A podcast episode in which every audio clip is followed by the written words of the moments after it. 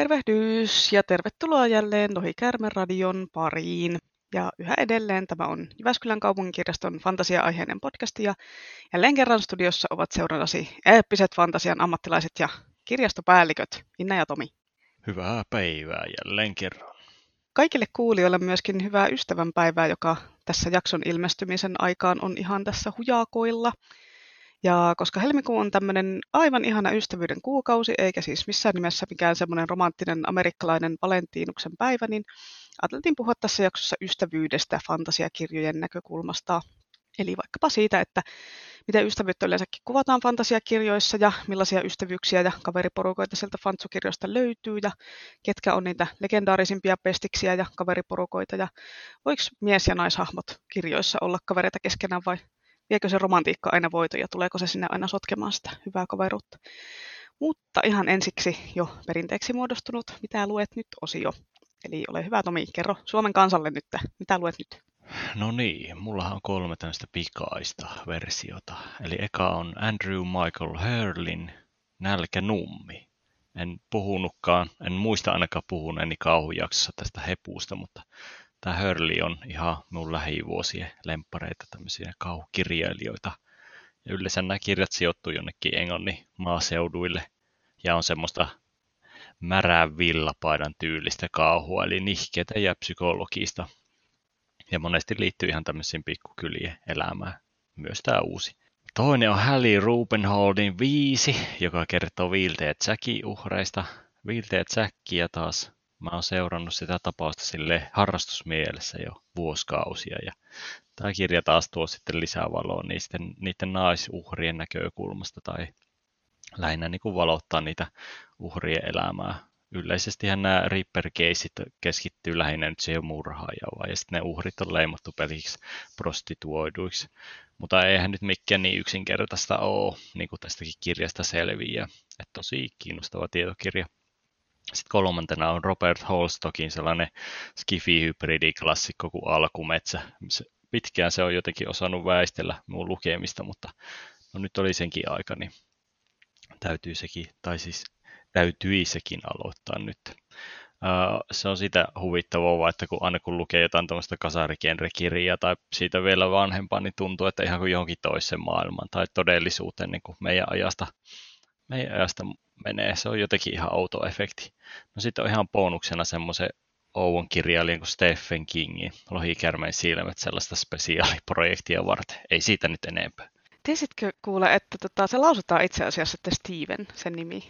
Niin, niin. No kyllä mä en tiennyt tätä, mutta koitetaan nyt muistaa. Jatkossa, jatkossa voit koittaa vaikka muistaa. No toivotaan, toivotaan. Ja oho, ai että sulla on oikein kolme kirjaa, aikamoinen, aikamoinen niin multitaskaaja oot. Mulla on aika samantyyliset luettavat tällä hetkellä itselläni, tai oli, koska mä sain eilen loppuun semmoisen Jennifer McMahonin, Mayonin, miten toi lausutaankaan, niin Talven lapset kirjan, joka oli semmoista vähäeleistä ja psykologista kauhua, ja se sijoittui myös talveen, niin siinä oli koko ajan kylmä, ja siinäkin tuli kyllä villapaidat tarpeeseen, että tykkäsin siitä kyllä kovasti, suosittelen lämpimästi sitä kirjaa. Sitten minäkin olen semmoisen vanhan klassikon parissa, koska heti kun mä lopetin tuon talvenlapset, niin mä aloitin Ray Bradburyn Voikukkaviiniä, joka nyt vihdoin viime vuonna siis suomennettiin. Tosin mä luin sitä ehkä tyyli kolme sivua ennen kuin mä nukahin, joten en osaa sanoa siitä oikein vielä mitään, mutta onhan se Bradbury semmoinen klassikkokirjailija, että kiva kun pääsi lukemaan sitä kirjaa suomeksi, eikä tarvi englanniksi vääntää, kun tämä alkuperäinen kirja kuitenkin on vuodelta 57, että ei ole ehkä sitä helpointa tekstiä englanniksi. Ja kappas kun sattukin, kun mullakin on semmoisen yhden spesiaaliprojektin kirja tuossa yöpöydällä kanssa ottamassa, mutta kerrotaan ehkä siitä lisää vähän tuonnepana. Mutta joo, mennään sitten vaan suoraan itse aiheeseen, eli ystävyyteen fantasiakirjoissa. Niin, onko fantasiakirjoja edes olemassa ilman jonkinlaista semmoista vähintäkin eeppistä ystävyyttä? Toki sitten ihan modernimmassa Grimdarkissa ja muissa semmoisissa vähän synkemmissä tarinoissa saattaa olla päähenkilöinä sellaisia yksinäisiä susia, mutta näilläkin tyypeillä on monesti sille vaikkakin vähän edes tahtomattaan edes jonkunlaisia ystäviä. Ja monestihan fansuissa just kerännytään varsinkin viimeistä pahista tai jotain koettelumusta kohtaamaan ja ratkomaan oikein isolla mekaa porukalla, jossa sitten kaikki mahtiystävät ovat koolla ja välillä on jouduttu oikein asiakseen jostain taikaputkasta niitä pelastaa. Sitten jo kapteeni Planeettahan sen tiesi, että ystävyydessä on voimaa, tai ainakin taikasormuksissa, tai molemmissa. Kiitoksia, joo, nyt soi sitten kapteeni Planeetan tunnari päässä ihanasti. Mutta joo, fantasiakirja tosiaan täysin ilman ystävyyttä. No ei nyt kyllä tuu mieleen, että semmoista olisin lukenut. Tai siis varmaan on ehkä semmoisia niin kuin, hahmoja kirjoissa, mitkä on semmoinen, olen yksinäinen susi, en luota kehenkään, olen Edgelord. Mutta yleensä sitten se tarina kertoo siitä, miten ne sitten oppii luottamaan muihin ja lopussa sitten niillä on joku best friend tai jotain muuta vastaavaa. Tai sitten sillä päähenkilöllä menee sen parhaan kaverin kanssa tarinan taitekohdassa Banks, mutta sitten lopussa viime hetkellä se ystävä ilmaantuukin sieltä pelastamaan sen päähenkilön sieltä pahiksen kourista tai yleensä jopa uhraamaan itsensä, että se kaveri pääsee karkuun. Näin se menee. Ja ole hyvä muuten vaan siitä biisistä. Se oli ihan älyttömän hyvä sarja, Kapteeni Planeetta, aikansa edellä. Kyllä. Niin, mä yritin kuvitella kanssa fantasiaseikkailua, jossa ei olisi kuin se yksi heppu vaan haahuilemassa jossain metsässä, mutta aika tapahtumaköyhäksi se varmaan sitten jää se juonen kannalta kuitenkin. Eli kyllä niillä muillakin toimijoilla paikkansa on. Ja ihan ehdottomasti ihan lisämaus, että tuo mitä erilaisempia ihmissuhteita tai oli jo suhteita tarinoissa on. Vaikka toisaalta olisi ihan kiva lukea kyllä sellainenkin oikein yksinäinen fantasiatarina. No millainen se sitten olisi, niin en tiedä, mutta varmaan ainakin semmoinen synkkä ehkä ja semmoinen katkeran suloinen. Niin, no siis voisi olla semmoinen yksin Marsissa tyylinen päiväkirja kirja, tai sitten joku semmoinen päänsisäinen dialogi jossain fantasiakirjassa, kun siinä yksin Marsissa on vaan semmoinen yksi hahmo, jonka tekemisiä ajatuksia seurataan suuri osa kirjasta. Että Tosi en mä tiedä, millainen se juoni sitten voisi olla, että joku sellainen yksinäinen fantasiasoturi raidaa luolastoa ja taistelee hirviöitä vasta yksin ja selvittää ansoja ja löytää aarteita. Et en tiedä, kuulostaa vähän tylsältä. Tai sitten se olisi hei Mustan torni eka osa, kun siinähän se Roland matkustaa itsekseen ja vihaa kaikkia ja ei ystävysty kyllä yhtään kenenkään kanssa. No joo, siis Musta torni mullakin tuli mieleen tästä, mutta toisaalta se voisi olla just se tai, taikatornikin, missä se joku taikuri vaan vitsi niitä kirjoja ja muita kaavoja pistää kondikseen koko kirjaa ja ei tapahdu oikein mitään. Mm, no ehkä sen pitää kirjoittaa semmoinen kirja, jos semmoista ei ehkä vielä ole. Jep. Mutta siis fantasiakirjojen semmoinen niin suola ja sokeri ja siis koko homma ydinhän oli tosi pitkään se, että ensin niin kuin kirjan alussa tuli tämmöinen jonkunlainen tehtävä, mikä piti suorittaa, ja sitten sitä lähdettiin suorittamaan niin kuin porukalla sitä tehtävää. Et ensin saattoi olla vain pari tyyppiä mukana, ja sitten tuli koko ajan niin kuin matkan varrella lisää jengiä siihen mukaan, ja niiden kanssa ystävystyttiin. Tai sitten oli ensin alussa semmoinen porukka, mutta sitten se hajaantui niin kuin tarina edetessä, kunnes sitten lopussa päädyttiin jälleen yhteen. Yhtenä esimerkkinä nyt tietenkin niin kuin Sormusten herra, Belgarionin taru ja sen jatko-osat ja yleensäkin kaikki muut David Diddingsin kirjat ja Ajan pyörä ja Brydainin kroniikat ja Dragonlance ja Kuolemanportti ja kaikki nämä, niin kuin, niitähän oli vaikka mitä porukoita näissä. Kyllä, ja ylipäätään se, että miten ne ihmiset sitten lopulta kasaantuu aina siihen porukkaan ja mistä ne tulee ja missä kuppilassa käydään herkuttelee juustoleipälauta äärellä. Sitten tietysti pitää olla kinkkua tai jotain vastaavaa ja sitten rupatellaan vielä takkatureen äärellä jostain ihan kauheasta taikurista taas, mikä pitäisi käydä kuristamassa. Siinä on jo paljon fiilistä siinä alkusetupissa, että voisi lukea vaan pelkästään oikeastaan sitä aloituksesta tehtyjä kirjoja. Ja se on vähän sama, sama efekti taas kuin niissä kauhuleffoissa, kun alussa on vielä semmoinen oikein kevyt ja kiva fiilis, että käydä vähän kaupassa ja koulussa ja kaikkea sellaista ennen kuin kaulasta törröttää sitten se veitsi.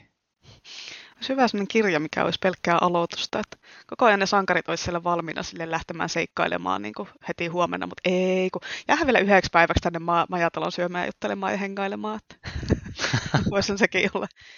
Mutta joo, siis kyllä ehdottomasti fantasiakirjan alussa, jos on tämmöinen porukka, niin se pitää silleen niin kuin rauhassa koota ja esitellä ne hahmot ennen kuin lähdetään silleen seikkailemaan ja ottamaan sitä puukosta kaulaa. No joo, sellainen ikuinen trilogia, mikä ei koskaan alkaisi. Se olisi ihan hauska.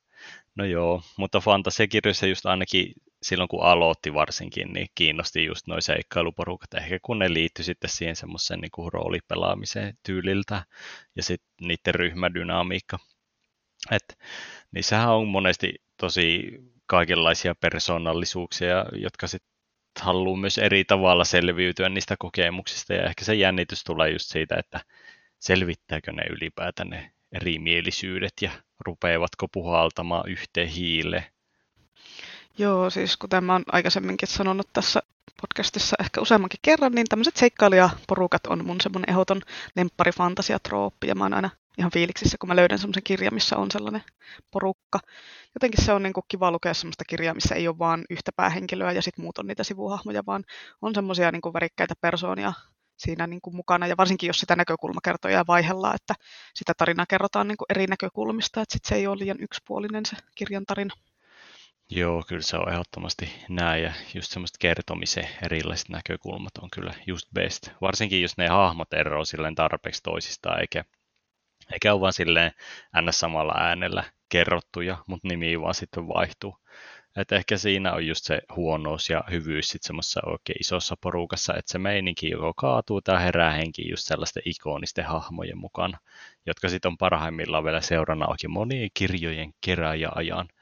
Mutta sitten on taas niitä heppuja, joita ei erota ei millään tavalla, vaikka kertoja vaihtuisi kuinka, kuinka paljon siellä. Tai sitten sit niitä on vaan niin älyttömän paljon, että ei enää muista yhtään ketään tai mistään mitään. Nyt rupeaa jo jotenkin stressaamaan tämä paljon jo tässä vaiheessa. Joo, ainakin tuossa tulee ja jää laulua, jo, tulee ja jää laulua lukiessa alkoi ainakin itseä vaivaamaan, kun niitä hahmoja on niin ihan tolkuton määrä, kaikki on eri puolilla maailmaa ja sitten vielä jokaisen ympärillä on se 30 sivuhenkilöä, jotta nimet pitää muistaa ja erottaa toisistaan, että se kävi kyllä vähän raskaaksi välillä.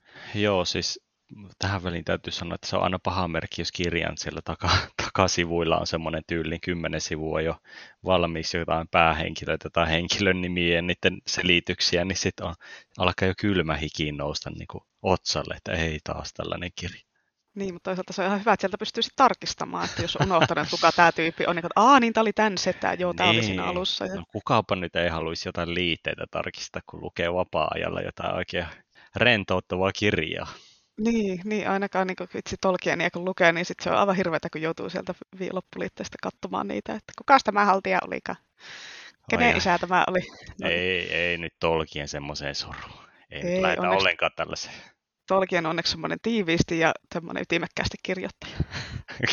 Mutta joo, jos puhutaan tota, vaikka vähän näistä tämmöisistä omista suosikkifantsujengeistä, niin mulle tulee ainakin ekana mieleen yksi, mikä on vähän semmoinen nostalgian värittämä ehkä, mutta semmoinen, jonka parissa mä viihdyin nuorena erittäin hyvin, eli David Eddingsin Pelkarionin taru ja sen jatko-osat.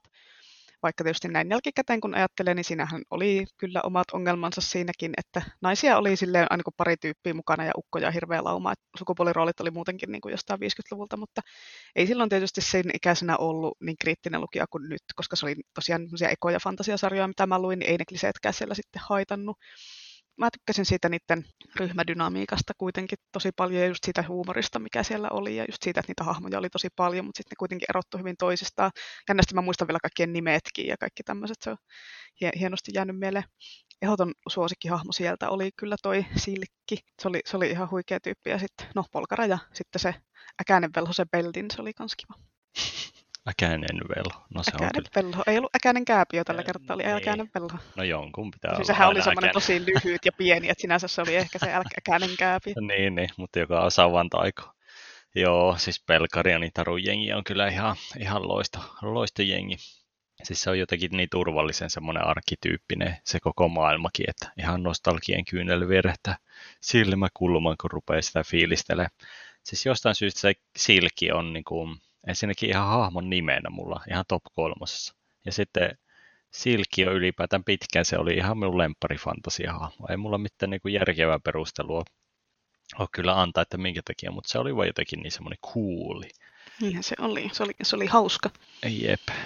Ja jotenkin se on hassu muuten, että ne salamurheetyyppiset oli aina nimetty jonkun kankaan mukaan, että mikähän siinäkin nyt oli sitten.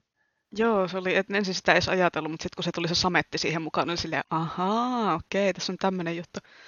Oletko sä muuten miettinyt, tota, tuli tästä mieleen, että jos sä olisit siinä maailmassa sarjan, taas tulee salamurha ja sarjamurha, salamurhaaja, niin jos on pitäisi ottaa joku kangas sun nimeksi, niin minkä sä ottaisit? Oisit sä flanelli? Tai olisit, olisiko täällä nyt sitten se Esa-nahka seikkailemassa?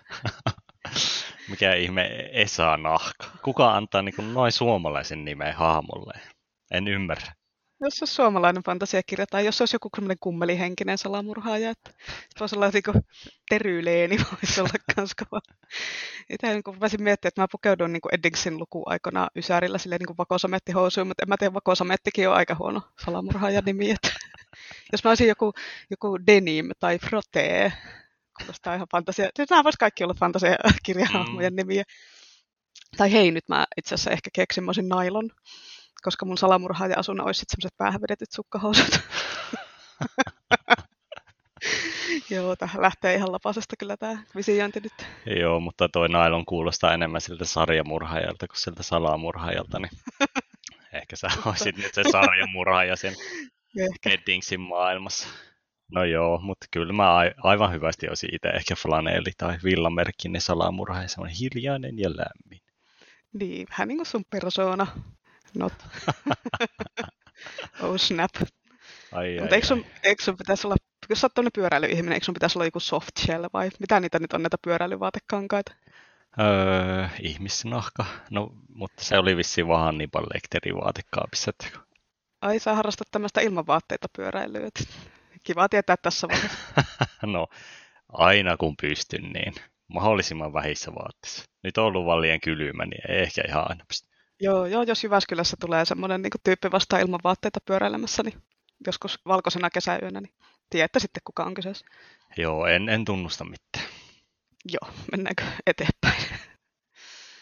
No joo, siirrytäänpäs eteenpäin nyt tälleen asiallisimpiin asioihin. No siis mulle parhaat seikkailujengit on tietty Dragonlansen se ihan original gruppi, eli Tanis Flint ja Tasselhohvi. Tarkoitat siis varmaan Hasselhohvi. Ja Sturmi, Raistlin ja Karamon plus apurit, Kuun kulta ja Joen tuuli. Myöhemmin myös siis messissä on sellainen haltija kenraali Laurana. Niin ja sitten se, se Tehov oli vissiin mukana vain jossain semmoisessa toisessa jengissä, mihin nyt viittasitkin tuossa. Ne taisi pukeutua vaan niinku semmoisia vesiseikkailuita varten. Varmaan joo. Mutta siis Oliko nämä, siis anteeksi nyt, että kuun kulta ja joen tuuli, että on siinä kyllä nyt taas hahmoja nimellä paiskattu, että oliko Kultamaria kanssa messissä tässä tyttöbändissä? että onko tämä tämmöinen Dragonlance maailman Destiny's Child, että onks, tarkoittaako tämä sitä, että Kultamaria on Beyoncé? Ja jos on, niin eikö se tarkoita sitä, että Tom Bombadilla on Jay-Z? No ei, ei todellakaan. Siis Tom B on ihan selkeästi Snoop Dogg, ei mikään Jay-Z. Hyi. no ehkä olisi tosiaan vähän lähempänä toisiaan, mutta Tom B on kyllä yhä hyvä räppärin nimi. No joo, siis Tom the Bomb, B in the house. tai voisi olla myös sun räppärin nimi. no joo, koitetaan. Ura lähtee käyntiin heti tämän podcastin jälkeen. No joo, mutta siis toisena hyvänä tulee tietysti sitten Tritsin porukka. Ja kolmantena voisi mainita sitten Glenn Cookin, vaikka koko Mustan komppania. Mutta sormusjengiä en nyt tähän laita, kun se on jotenkin niin kauhean ilmiselvä ja toisaalta ne on yhdessä porukassa vaan niin vähän aikaa, että ei se oikeastaan ole silleen semmoinen niin mega-ikoninen ainakaan porukka porukkana. Ja sitten ihan sokerina pohjalla tietysti se Eamsi Wildin kuninkaat, joka on niin, niin seikkailuporukka kuin voi, voi vaan olla. Ja sitten bonuksena voisi mainita vielä se Abercrombien ensimmäisen lain porukka, jossa kukaan nyt ei varsinaisesti halua olla edes mukana, mutta kaikki on tavallaan pakko, jos meinataan, että se reissu onnistuu. Ja yllättäen taas joudutaan velhojen hömpötyksiä, hömpötyksien takia matkustaa toiselle puolelle maailmaa tässäkin. Ei vitsi, velhot ja hömpötykset, ne on kyllä aina pilaamassa kaikkien muiden rauhallisen elämän. No joo, mutta se on vähän niin kuin tämä ystävyys, että onko ilman velhoja edes kunnollista fantasiatarinaa olemassa. Totta. Mutta sitten tässä jengissä on myös hyvänä esimerkkinä suomennettuna ehkä paras barbarinimi koskaan, Veriysi. Mutta joo, näissä retkuissa kyllä viehättää just se, että ne erilaiset persoonat ja ropeista tutut ammatit, että miten ne ilmenee sitten niinku kirjallisessa muodossa. Veriysi, oliko se vaimon nimi Very Nice? Oli. En kyllä, en taju miten sä aina arvaat nämä kaikki. Koska minä juon ja arvaan asioita. Mutta joo, tota, tälleen taas asiaa palatakseni, niin mulle on kyllä myös kovasti mieleen noita tämmöiset vähän niin kuin vastahakoiset sankarit tai yleensäkin sellaiset porukat, jotka ei välttämättä ihan hirveän hyvin tule toimeen, mutta kuitenkin se yhteinen tavoite on sitten niin tärkeä, että sitä sietää katella vähän semmoisia rasittavampia tyyppejä ainakin jonkun aikaa, että saa hommat hoidettua. Että varmaan, no siis kuulostaa ihan semmoiselta normaalilta työpaikalta. Joo, siis tämänkin podcastin tuotannossa sä joudut sietää yhtä tällaista Joo, tämä on kyllä ihan hirvittävää kärsimystä koko ajan ja on tämä varmaan sullekin, kun sä joudut työksessä kuuntelee mun vitsejä? En kommentoi. Olet kuin Antti Tuisku, eli et kommentoi. Kyllä. Mutta joo, näistä tämmöisistä vastahakoisjengeistä ehkä ekana tulisi itselle mieleen mun suurin suosikki. Taas mainitaan Lee Bardukon Six of Crows, siinä on semmoinen kuuden päähenkilön porukka, jotka lähtee suorittamaan semmoista vaarallista tehtävää. Ja osahan niistä on jo valmiskavereita, mutta sitten osa tulee mukaan vähän niin kuin silleen puolipakosta tai joidenkin tämmöisten tietojensa ja kykyjensä takia, mutta sitten kaikilla ei tietenkään kuitenkaan ihan kemiat kohtaa ja siitä sitten syntyy kaikenlaisia herkullisia tilanteita ja draamaa ja ihmissuhdevääntöä ja sanailua, kun nämä hahmojen persoonat clashaa sille tavalla tai toisella tarinan edetessä. Ja tietenkin sitten loppua kohti ymmärretään toisia paremmin ja ollaan jos nyt ei ihan silleen best friends, niin ainakin silleen hyviä kavereita.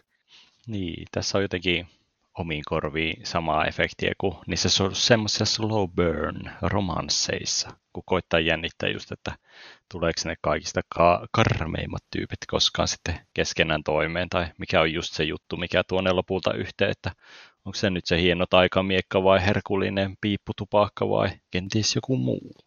Mutta ymmärrän kyllä tuota Six of Crowsin asetelma, kun mietin nyt oikeasti, jos tulisit ulkopuolisena jokin seikkailujengi, joka on ollut pitkän kasassa, niin on se aika vaivaannuttavaa ehkä. Joo, kyllä se ehkä olisi, varsinkin jos sut on niin lapsesta pitää opetettu vihaamaan semmoisia niin sanottuja noitia, ja sitten yksi siitä porukasta just on sellainen noita, ja sitten se kyseinen noita on vielä vastuussa siitä, että sä oot joutunut semmoiseen hirveäseen vankilaan, niin on siinä ehkä vähän semmoinen awkward meininki. Mutta joo, siis hei, Slow Burn Friendship, kyllä lukisin tätä genreä. Mulla on tässä itse asiassa yksi esimerkkikin, semmoinen vähemmän, hieman vähemmän tunnettu kirjasarja, jonka nimi on Rairia Revelations. Itse hankala nimi ei Rairia.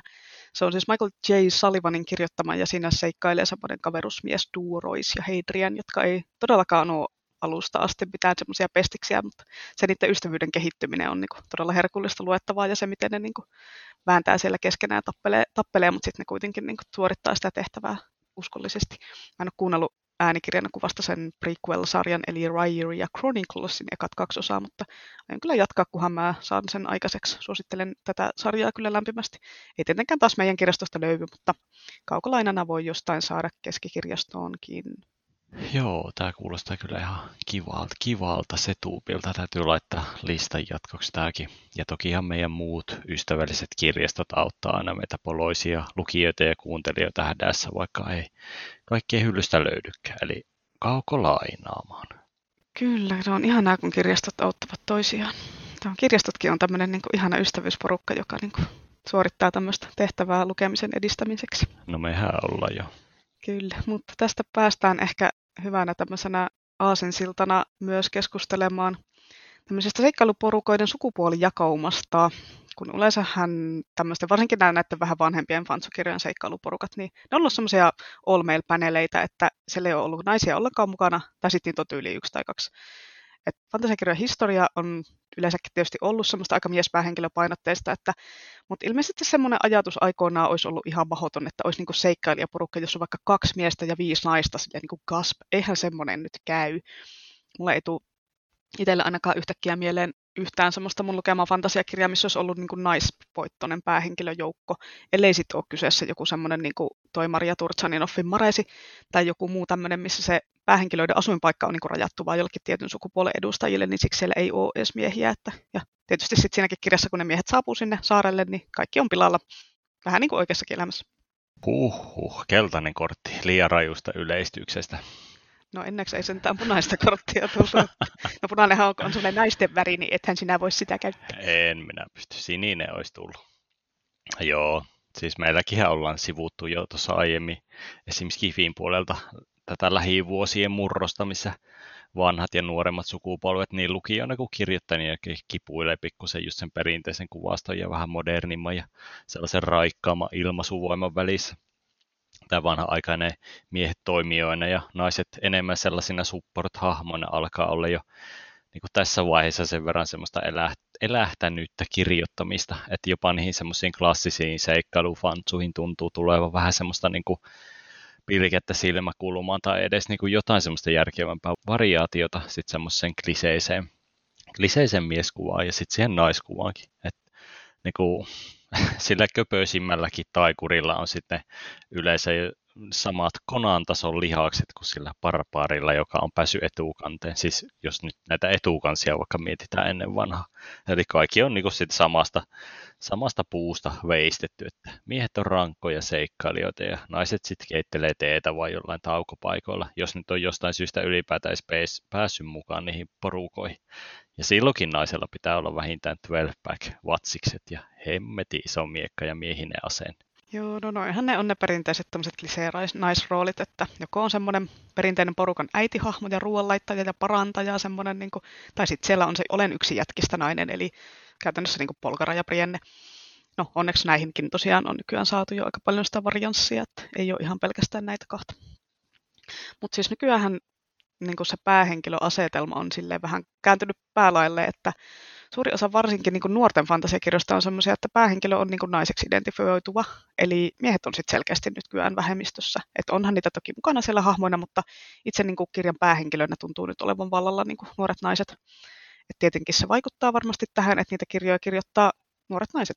Eli halutaan kirjoittaa niin kuin oman sukupuolen näkökulmasta. Mutta itse on kyllä vähän laittanut merkille, että kun fantasiakirjassa päähenkilö on nainen, niin sitten sille pitää aina kirjoittaa joku sellainen päälle liimattu heteroromanssi siihen kylkeen, eikä niinkään sille, että laitettaisiin seikkailemaan jonkun pädässin naisporukan kanssa pitkin maita ja mantuja. Paitsi tosin, just sopivasti eilen mä tota, kävin läpi meidän nuorten fantasiahyllyä ja löysin sieltä Anu Holopaisen Syysmaasarjan, jossa semmoinen nuori naispäähenkilö just päätyy semmoiseen seikkailevan mimmiporukkaan mukaan, mutta mä en ole lukenut sitä tosiaan, niin en mä tiedä tuleeko siihen jossain vaiheessa jotain kiintiömiehiä sitten myöhemmin mukaan. Mutta just tuossa aiemmin mainitussa Nicholas Imsin siinä Kings of the Wildissa, niin siinä oli semmoinen naispuolinen rosvojoukko, The Silk Arrows, niin mä kyllä haluaisin, että niistä kerrottaisiin ihan kokonainen kirja, koska ne oli aivan sairaan kuuleja mimmejä ja näin. Mutta siis yleensäkin silleen niin kuin naisten välinen ystävyys, niin ei se ole yleensäkään fantasiakirjoissa semmoinen iso ja tärkeä juonielementti, kun sitten taas miesten välinen semmoinen romanse on todella monien tarinoiden ihan niin kuin se juttu. Eli jos nyt vähän kärjestän, niin naiset on niin kuin silleen romantiikan perässä ja miehille sitten ystävyys on niin kuin tärkein, eli bros before hoes. Esimerkiksi just silleen Frodo ja Sam on ehkä se legendaarisin esimerkki, tai Gimli ja Legolas ja Harry ja Ron ja Jon Snow ja Samuel Tarly, että onhan näitä vaikka millä mitalla. Joo, näinhän se tuntuu vähän menevä. Mutta noi silkkinuolet oli jotenkin semmoinen tosi, tai niistä tuli vielä semmoinen kasari glam rock bändi. Just semmoisia näyttäviä ja oikein ylimielisiä, mutta sitten hyvällä tavalla semmoisia eeppisiä ja osaavia tyyppejä. Kun se on niin jotenkin huvittava se kohtaus niiden päähenkilöiden ja no, Silk Arrow-jengin kohtaaminen, että, että kannattaa jo melkein sen takia lukea se kirja. Jep, se oli ihan huikea kohtaus, kannattaa kyllä ehdottomasti lukea. Niin, ja siinä kirjassa on muutenkin paljon kaikkia hienoja ystävyyksiä ja toveruuksia, kun se vähän niin kuin perustuu sellaiselle bändiporukoille. Mutta anyways, lukisin kyllä semmoista badass mimmiporukoista enemmänkin seikkailuita. Ihan ilomieli siinä, missä muissakin porukoista, kunhan on vain semmoista hyvää matskua. Mutta se onkin siis ihan kiinnostava kysymys, että miksi ei ole niin semmoisia naisten välisiä legendaarisia bromanseja, kun itsellä ei tule oikeastaan yhtään mieleen. Että olisiko sulla niin kuin nyt naisena, eli asiantuntijana, antaa jonka, jonkinlaista arviota, että miksi tällainen pariutuminen näyttää lähes mahdottomalta? No minäpäs nyt kerron tälleen naisena kaikkien naisten puolesta, ja sinä voit sitten kohta vuorostasi sitten kertoa miehenä sen jälkeen asioita, edustaa kaikkia miehiä ja miesten mielipiteitä. Kyllä. Mutta joo, mä ehkä veikkaisin, että olisikohan tässä nyt kyseessä sitten semmoinen ikuinen nainen on naiselle susi klisee, että aina niin tämmöinen perinteinen, että naiset vaan kyräilee toisiaan ja juonittelee ja puukottaa selkää, niin kuin oltaisiin jossain yläasteella. Ja sitten sit tämä klisee, että naiset vaan kaikki alkaa sitten tappelee niin samasta miehestä. Tietenkin tässä on mukana myös tämä ihana automaattinen tämmöinen hetero-oletus. Ja sitten naiset on yleensäkin semmoisia tuulella käyviä tunnepohjaisia tuittupäitä, että eihän ne nyt olisi selvinnyt jostain niin kuin matkasta tuomiovuorolle mitenkään. Tai sitten just jos onkin niin kuin kaksi naista niin kuin jossain, niin sitten ne tyyliin PMS-päissään vetäisi jonkun catfightin ja ei enää puhuisi toisilleen, niin se olisi sitten se seikkailu siinä. no pakko se on usko, kun radiossa näin kerrotaan. Mutta siis kieltämättä tällaiset skenaariot kuulostaa niin kuin sen verran kliseisiltä, että pakko ottaa myös ihan täytenä totena. Kun itse en tälle miehenä monta asiaa kerralla pysty tekemään, niin tässä puhuessa ja hengittäessä joutuu nyt jo ihan nämä ajatteluhommatkin ulkosta ihan kokonaan. Joo, varo, varo nyt, että et ajattele liikaa, ettei lopu happi kesken. Jep. Mutta vitsailusta huolimatta mä itse ainakin just kaipaisin sellaisia monipuolisempia naisten bromanceja ihan niin kuin aikuistenkin fantasiakirjallisuuteen. YA-kirjoissahan nämä tuppaa aina olemaan jotenkin sille romantiikkaan sidottuja ja ei tämä näkökulma nyt yksinään riitä olemaan ihan kauhean monipuolinen. Siis millään niin kuin romantiikkaan sidottuja, että naisten välille tulee YAssa romantiikkaa vai siis mitä sä ne menät? Ei, vaan mä nyt lähinnä vaan sitä meinaan, että kun se romantiikka on niin vahvasti läsnä usein, niin mä haluaisin jotain semmoista muunlaista tai monipuolisempaa kerrontaa sitten ihan nuorten kirjoihinkin. Mutta tuntuu, että mä valitan tästä joka jaksossa. Niinhän sä vähän teet, mutta no, se on ihan hyvä, että on jotain, mihin voi luottaa. Että Tomi valittaa romantiikasta. Kyllä. Mutta joo, siis tota, niinhän se vähän on, että miehet saa niinku olla tyytyväisiä siihen semmoiseen kavereiden kanssa hengailuun ja näin niissä yökirjossakin, mutta sitten naisille pitää olla niin kuin semmoinen joku romantiikkajuoni aina. Mutta kun ta, puhutaan tuosta naisten välistä bromansasta, niin olisiko se nyt kuitenkin joku sister mans kuitenkin sitten enemmän, eikä bromance? Niin, siis vissiin se virallinen termi on cis mans. Aivan hirveä sana, mä en usko, että toi on totta. Ei voi mitään. Onko tämäkin nyt radiossa kerrottiin, niin pakko olla totta. Tämä on ihan netissä kerrottu. No niin, no katsotaan nyt. Minä tarkistan tämän. Keksitään joku, keksi, keksikää joku parempi sana. Jos teillä on parempi sana kuin sismanse, niin tota, kertokaa se meille. Mutta tota, niin, tästä taas aasinsiltana semmoisen aiheeseen. Mulle tuli ainakin mieleen semmoinen, että niin kuin, yleensähän nais, tämmöiset naisparivaljakot, ainakin niin kuin aikuisten fantasiassa, niin tuntuu, että ne on yleensä niin kuin siskoksia, että ei ne ole mitään pestiksiä. Että esimerkiksi niin kuin Game of Thrones Arja ja Sansa, mutta nehän pääsi vasta alun jälkeen niin kuin samoille mestoille ihan lopussa, että ne tapasivat siellä vasta ihan lopussa ja pääsi siellä sitten juonittelemaan. Ja ainakin siinä sarjassa mä tykkäsin tosi paljon siitä niiden dynamiikasta siinä lopussa, ne oli, ne oli hieno tiimi. Mutta niin mihin ne naisystävykset niin kuin katoaa sitten? Koska niin kuin lastenkirjoissa kuitenkin aina on kaveripari valjakko, että siellä on Onneli ja Anneli ja Iisa ja Pea ja on kaikkia niin eikö se nyt ole niin kuin yhtään uskottavaa, että olisi kaksi naispuolista päähenkilöä vaikka kirjalla? Että jos se kirja ei kerro jostain tyttökoulusta tai muuten tämmöisestä sukupuolen mukaan lähtökohtaisesti rajatusta joukosta, niin voisiko olla vain kaksi naista niin fantasiamaailmassa seikkailemassa sille kirjan alussa tai kirjan pointti?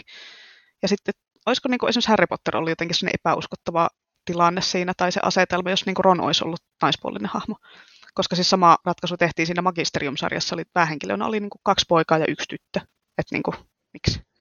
Niin, kyllä se ehkä tuo dynamiikka on sitten se avainsana tähänkin ongelmaan, mutta miksi sitten niin kuin kahden pojan dynamiikka on niin erilainen kuin kahden tytön? Että tuosta magisteriumista pitää sen verran kommentoida, että siinä silleen, se päähenkilöys oli jännästi tavallaan jaettu kuitenkin tuon porukan kesken niissä kirjoissa. Se oli sentään ihan mukava, ei mulla muuta tähän väliin. Niin, niin no siis toi dynamiikka just, juttu just, että olisiko se nyt sitten ollut niin, niin että jos olisi ollut Harry ja kaksi tyttöhahmoa, niin sitten olisi jotenkin pitänyt kirjoittaa se sille, että ne tyttöhahmot olisi niin automaattisesti alkanut tappele sitä Harrystä ja sen huomiosta, että olisiko se nyt, olisiko se ollut se klisee, mitä siinä yritettiin välttää. Niin, no siis luulisin, että kirjoitusformaatissa tämä olisi vain sellainen kirjoitustekninen ongelma. Eli periaatteessa myös kaksi tyttöä voidaan kirjoittaa millaisiksi tahansa, siis teoriassa. Mua on jo pitkään ärsyttänyt sellainen lastenkirjasarja kuin Keo etsivät, jossa ihan ekan kirjan alussa on vielä sellainen tyttöporukka seikkailee ihan, ihan hyvä, hyvällä pöhinällä niin sanotusti, mutta sitten siihen piti kirjoittaa semmoinen poikaporukkakin mukaan, että niinku, en tiedä tasapainottamaan. Pitäisi ihan kysyä siltä kirjailijalta, että miksi miksi näin, mutta, mutta ylipäätään, että se on ihan mielenkiintoinen kysymys, että miksi naispuolisten hahmojen ylivoima jo niin kuin lukumääränsä puolesta tuntuu olevan niin kauhean erikoinen asia. Niin, että onko niinku naisporukat vähän liian pelottavia, jos niitä on niinku liikaa. Et naisethan saattaa keksiä ihan mitä vaan, että ne saattaa ruveta vaikka noidiksi ja sitten ne on silleen, we're the weirdos, mister. Mutta tosiaan tuosta geoetsivistä ehkä sen verran, että ehkä siihen piti saada niitä poikahahmoja mukaan, että sitä voi niin kuin markkinoida luettavaksi myös pojille, koska niin kuin, se on valitettavaa, mutta totta. Tietyn ikäisille lapsille päähenkilöiden sukupuolet on monesti niin tärkeä asia, että niin kuin pojat ei halua lukea tyttöpäähenkilöistä ja toisinpäin. Että onneksi tuo hömpötys nyt kestää vaan niin kuin joitain vuosia, mutta kyllä se on vaan otettava siellä kuitenkin huomioon. Niin, eli naiset kun jätetään rauha, niin niistä tulee noitia. Se on kyllä kaikkea sitä oppii, kun tälle vanhaksi elää. Mutta niin, tuo ikähomma tosiaan toisaaltahan se on, että ihan pienille lukijoille sillä ei ehkä ole vielä niin iso merkitystä. Eli periaatteessa sinnehän voisi ujuttaa vielä enemmän niin kuin semmoisia tasapainoisempia kokoonpanoja. Mutta onhan sitten esimerkiksi vaikka Lasse Maijan legendaarinen etsivä toimistokin ollut jo pitkään olemassa ihan semmoisena tyttöpoikakombolla. Ja ihan hyvin ne toimii ja rikoksetkin ratkaistaan. Eikä kumpaakaan niistä etsivistä esitetä parempana kuin toista.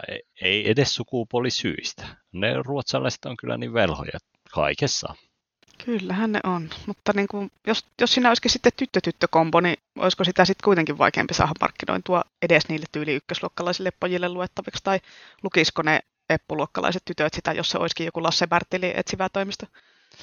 Joo, se on kyllä ihan mielenkiintoinen kysymys, mihin ei nyt varmaan ihan helppoa ratkaisua ilman pitempiaikaista tutkimusta pysty antamaan. Mutta tota, onhan onneksi kuitenkin semmoinen ainakin yksi fantasiakenrän teos, jossa on periaatteessa ydinporukkana kaksi naispuolista hahmoa ja yksi, puoli, yksi miespuolinen.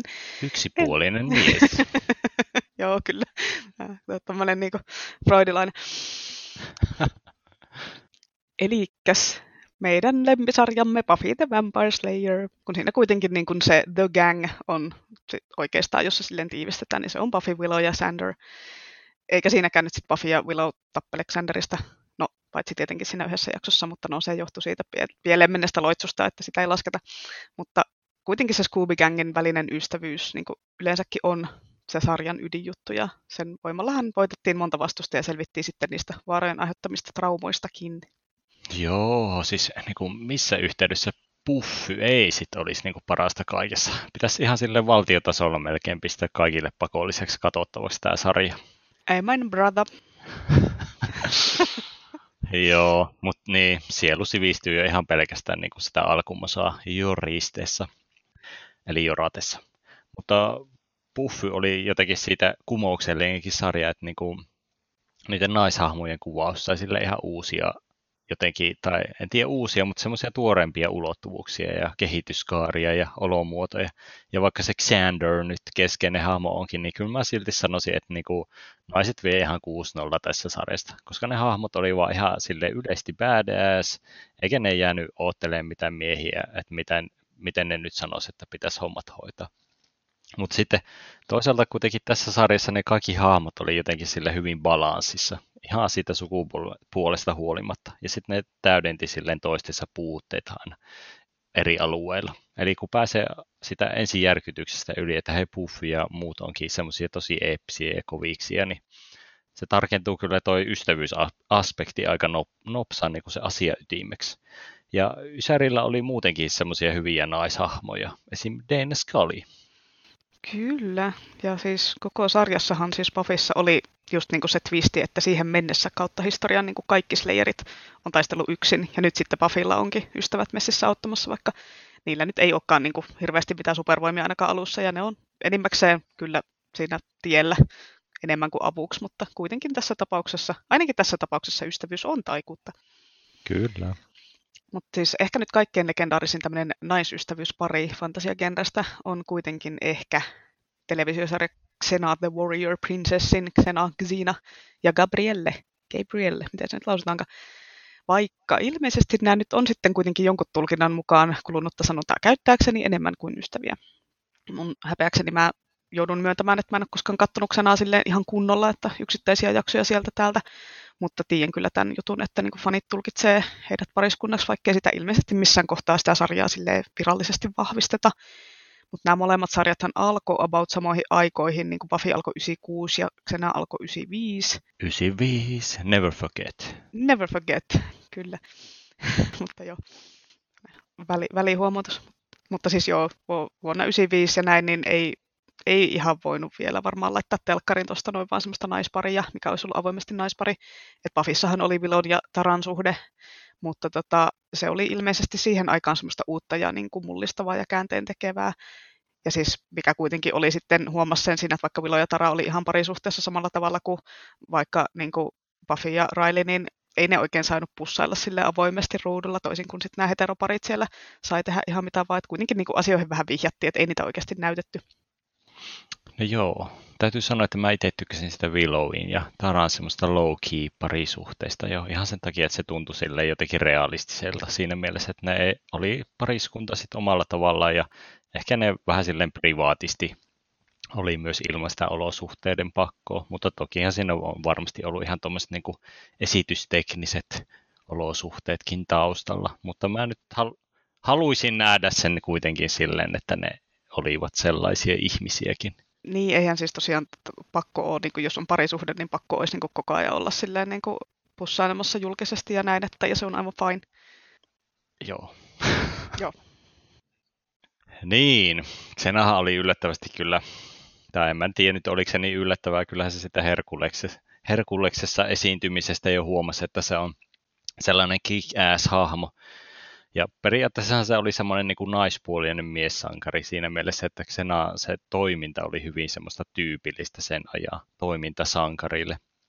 Ja sekin oli lähes aina niin kuin sellainen mies kuitenkin. Eli riskialtis semmoinen rähisiä, joka ajattelee vasta sitten sen jälkeen, kun on jotain tehnyt. Ja sitten menee sille aika huolettomasti tilanteeseen kuin tilanteeseen. Sitten Gabrielle oli taas alku ehkä semmoinen vähän heiveröinen nainen pulassa tyylinen hahmo, mutta sekin kehittyi ajan mittaan sellaiseksi miniksenaaksi.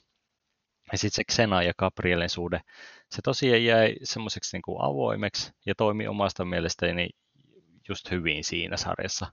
Joskin olisin kyllä halunnut suoda heille seikkailujen jälkeisen yhteisen elämän jossain rauhallisessa sopukassa, mutta ei se nyt selvinnyt koskaan silleen niin kuin ihan lopullisesti. Mutta sekin on just jännä, että mi- mitä on sitten sopivaa näyttää ja mitä ei liikkuvassa kuvasta, kun monesti tuntuu, että nämä on sellaisia kulttuurisidonnaisia juttuja ja sitten vielä niin kuin erityisesti jotenkin Jenkkien suunnalla tuntuu olevan välillä aika sekaavaa nämä, että mitä on sopivaa sitten näyttää ruudulla ja mitä ei. Niinpä, se on kyllä vähän, vähän sekaavaa. Mutta mites tuommoinen miesten ja naisten välinen ystävyys, niin onko se mahdollista edes fantasiakirjoissa? Et voiko nainen ja mies niin kuin fantasiakirjassa, tai no silleen periaatteessa missä vaan kirjassa, olla niin kuin oikeasti kavereita, vai lukeeko se lukija aina sinne semmoisen jonkun romanttisvivahteen, että onko niinku edes, jos olisi kirjassa semmoinen niinku naismies bestis parivaljakko kirjan päähenkilönä, niin olisiko se uskottava juonielementti, et vai olisiko niinku kirjanlukijat vaan silleen, no niin, kohta niillä on joku romanssi. Tai vaikka jos on kaksi homoseksuaalia hahmoja, jotka olisi kavereita ilman romantiikkaa, niin voisiko se olla vai lukija silleen, että ei tämä ole nyt ollenkaan realistista? No varmasti mies-naiskaveruudellekin on mahdollista olla ihan vaan silleen ilman romanttista virettä. Tällä ekana tulee tietty mieleen Harry Potteri, eli Harrin ja Hermionen ystävyys. Kirjojahan en ole millin tarkasti kaikkia lukenut. No se, niin vaan se viimeisen. Olen mä niissä muissakin edistynyt, mutta aika hitaasti. Mutta ainakin leffojen perusteella tämä niin kuin heidän välinen ystävyys näytti kehittyvän sille jotenkin ihan luonnollisesti kohti ystävyyttä, ilman mitään sen suurempaa sellaista romanttista alavirettä. Ja ainakin mun mielestä se oli semmoista ihan hyvää hyvää vaihtelua, että päähenkilöiden välille ei tullut mitään sellaista pakollista romanssia, vaikka kyllä niin kuin Harry ja Hermione ehkä paremmin olisi kuitenkin sopinut yhteen kuin Ron ja Hermione. Niin on ihan samaa mieltä. Mutta siis sen takia niille just ei tullut sitä romanssia, kun se Hermione oli varmaan koko ajan henkisesti varattu sille Ronille niin kuin sen kirjailijan päässä. Ja tietysti varmaan sekin varmaan vaikutti, että no kirja alussa oli 11-vuotiaita tai jotain, että hyi, tytöt on ällöjä.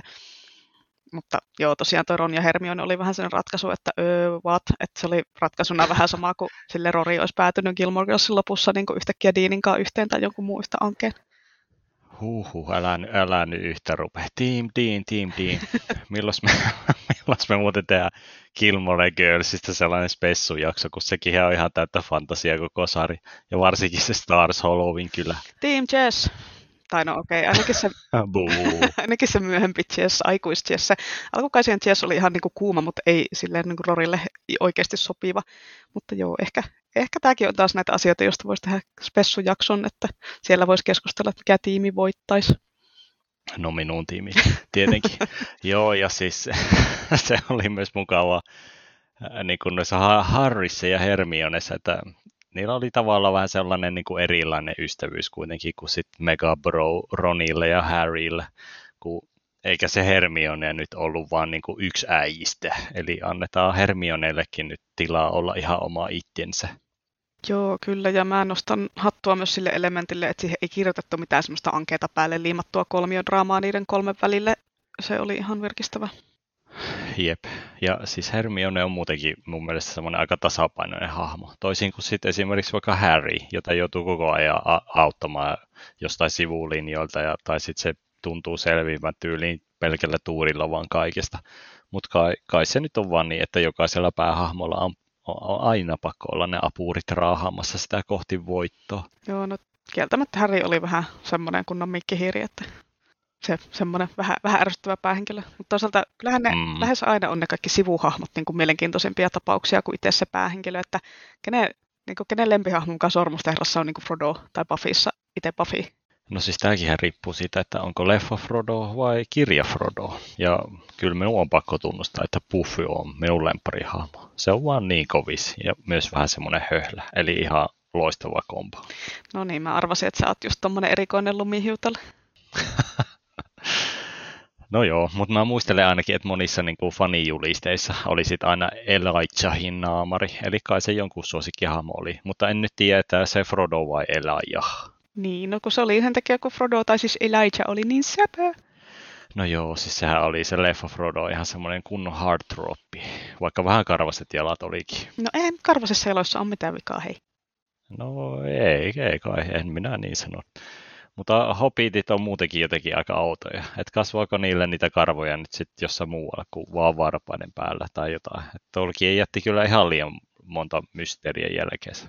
Niin, kyllä. No olisi voinut kysyä Christopher Tolkienilta tietysti, että onko se löytänyt jostain Tolkienin jäämistöstä muistiinpanoja liittyen niin hobittien karvotukseen. no en, en kauheasti yllättäisi, jos olisi. No kyllä ne varmaan, jos, jos semmoisia on, niin eikö hännekin vielä jonain päivänä julkaista? Toivotaan, toivotaan parasta.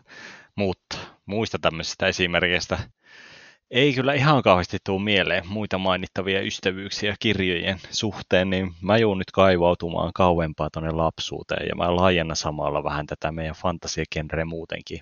Kun leffoista ja sellaista on ollut puhetta ja liikkuvasta mediasta aiemminkin, niin täytyy sellaiset aivan mahtavat animaatiosarjat mainita kuin Turtles ja Prätkähiiret. No siis teknisesti näissä ei ole kyse mistään miesten ja naisten välisestä ystävyydestä, kun toisessa on teini-ikäiset mutanttinin ja kilpikonnet ja toisessa on sitten marssilaiset prätkähiiret pääosissa, mutta miespuolisia nämä molemmat possit on, joilla on sitten apurina ja toverina naispuolinen heppu. Turtleseella oli semmoinen April O'Neil, lyömätön reporteri, ja Prätkiksillä oli sitten Chicagon kovin mekaanikko Santtu, eli Charlie Davidson. Ja tämä Aprilhan oli alku enemmän just sellainen pelastusta kaipaava naishahmo, mutta sekin sai sitten myöhemmin vähän lihaa hahmoluiden ylle. Ja sitten siitä tuli semmoinen hyvä turtleseitten kaveri. Ja Santtuhan oli jo alkuunsa taas jo sitten semmoinen niin kuin kunnon hahmo. Ja se ei paljon prätkihiiriä huonommaksi hahmoksi jäänyt, ja sillä oli melkein parhaimmat läpätkin aina. Ja tietty Santulla ja Prätkiksillä oli kyllä pientä semmoista flirttiä ilmassa, mutta sekin oli enemmän kyllä semmoinen niin kuin bro kuin romanssihahmo. Mutta mä nyt mietin, että olisiko näissä kuitenkin ollut sit se romanssittomuudelle syynä sitten jotkut sellaiset niin kuin rodulliset syyt. Mm. Mä niin jotenkin pienenä, kun katsoin Turtlesia, niin ajattelin, että siinä nyt yritetään vääntää semmoista jotain ihastusjuttua niiden kilppareiden ja Aprilin välille. Että, no, en nyt ole ihan sata varma, koska siitä on niin pitkä aika, kun mä oon jotain Turtlesia katsonut, mutta jotenkin, jotenkin jäi semmoinen viba, että ne kilpparit katsoi sitä Aprilia ja silleen, oo, ihana nainen. Ja sitten se Aprilkin taisi olla vähän silleen hihi. Mutta en ole tosiaan niin kovaa Turtles-fani kuin sinä, niin en oikeasti tiedä, mitä, mitä siellä tapahtui siellä sarjan myöhemmissä vaiheessa. Ja Prätkähirten osalta muistat ton vieläkin hatarammat, että mä en edes oikeasti muista siitä paljon mitään. Mä muistan, mä muistan sitten hiirien nimiä. Mitä ne oli? Ne oli Moto ja Vinski ja mikä se yksi oli? Penaa, Kake, joku... Turbo, Hanatauki. se oli turbo. No mutta hei, joo, mä muistan sen Lalli leipäjuuston, se oli ihan paras. Ei. Se oli ihan paras. Sitten sillä oli semmoinen apuri kuin rasvanahka, jolla oli sitten ihan hoitotuotteet omasta takaa ja siis ja näytti komealta. Hyvä, hyvä tietää tämäkin, että niin rasvanahka on niin se sun unelmien mies. Kyllä. Mutta joo, mä ehkä uskoisin myös, että näiden kyseisten lastenohjelmien romantsittomuudelle on, oli syynä, että A, ne oli lastenohjelmia ja B, veikkaan, että ne on ehkä myös ne rodulliset syyt, että ei ole haluttu kirjoittaa tämmöistä mitään niin interspecies erotikaa edes ajatuksen tasolla mukaan. joo, edes Ysärillä ei ehkä olisi mennyt läpi tällainen nyt, mutta ei sitä koskaan tiedä. Ei, mutta, ei, ei tiedä. Ysäristä ei koskaan tiedä. Ei tiedä. Mutta siis mulle yksi ihan mainioimmista bromanseista on kyllä silti tietty tälleen kovana Tolkien fanipoikana Kimlin ja Lekolaksen ystävyys. siinä on niin, niin paljon nyansseja ja historiaa taustalla, että aika ei nyt ehkä riitä kaikista hienouksista tässä nyt kertomaan. Eikä kukaan nyt jaksa mitään Tolkien ränttiä kuunnellakaan. Kyllä, jaksa anna mennä. No, mutta tässä on tämmöinen pieni summaus. Eli Tolkienin maailmassa haltijat ja kääpiöt tulee sille ihan yleisesti ihan ok toimeen. Mutta sitten erityisesti semmoiset Sindarhaldijat, eli Legolas ja muut metsähihulit, ei tule oikein niin kuin yhtään toimeen. Ja tämä taas johtaa sitten juo, juonensa sinne Silmarillioniin ja jalokiviin yllättäen. Eli alkujaan Legolaskin on silleen, että ei kyllä hemmetissä oteta mitään kääpiötä mukaan tähän, mutta sitten pikkuhiljaa kun ne seikkailee ja taistelee ja hengailee, niin alkaa sitten tämä bromansekin syntyä. Ja ne huomaa, että hei, mehän ollaan oikeastaan aika samanlaisia. Ja sitten jossain vaiheessa tämä Kimmeli vielä menee ja ihastuu Galadrieliinkin, niin, niin, niin se antaa vielä Galadriel Kimmelille lahjaksi kolme hiussuortuvaa siinä mielessä tämä on Lekolaksellekin aika iso asia, nimittäin Galadriel kieltäytyy antamasta joskus ihan muinaisina aikoina samaa lahjaa, siis ehkä kaikista kovimmalle haltija Lordille koskaan, Feanorille. Niin mä veikkaan, että Legolas on ajatellut sillä, että ei damn, tässä kääpiössä on kyllä jotain eeppistä, jos niin kuin Galadrielkin tikkailee tästä partaukosta. Mikä tämä juttu on tämä hiusfetismi, että niinku kolme hiusta pitäisi saada Galadrielin päästä. Mitä tekee kolmella hiuksella? Leikkaisi nyt niinku semmoisen kunnon tukkoon, että on kuvitella silleen, kun Kimli on jollakin poromirille silleen, oo, kato mitä mä sain, mulla on tässä kolme tämmöistä metrin mittaista karvaa, huh, huh, vitsi mikä aare, ja sitten on silleen, okei, okay, cool story. Mihin se, sit mihin se Kimli laittaa ne hiukset, niin kun, tekeekö se semmoisen tosi ohuen letiin, ja sitten se liimaa se omaan partaansa, vai mitä se sille tekee? No siis tässä on historiallisesti taustalla tällaista niin kuin ritariromantiikkaa, mutta ei, siis Kimlihän meinaa laittaa ne semmoisen timantin sisälle sukuaarteksi. Come on! Okei. Okay. mutta olisi ne ihan hieno lisä kyllä varmaan siihen partaankin.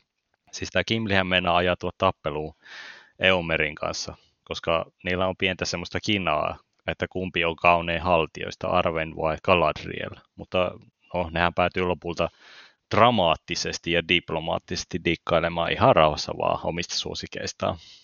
Tämä taisi olla pelkästään kirjassa tämä kohtaus, en muista elokuvasta tämmöistä. Kai ne, kai ne oli niinku siellä silleen, että Arven on kauniimpi, eipäs kun Galadriel, eipäs kun Arven, sä oot kakkapää, itse oot. siis, miksi Eomer fanittaa jotain Arvenia? Että luulisin, että tämä tappelu olisi enemmänkin silleen Gimli ja Aragornin välillä.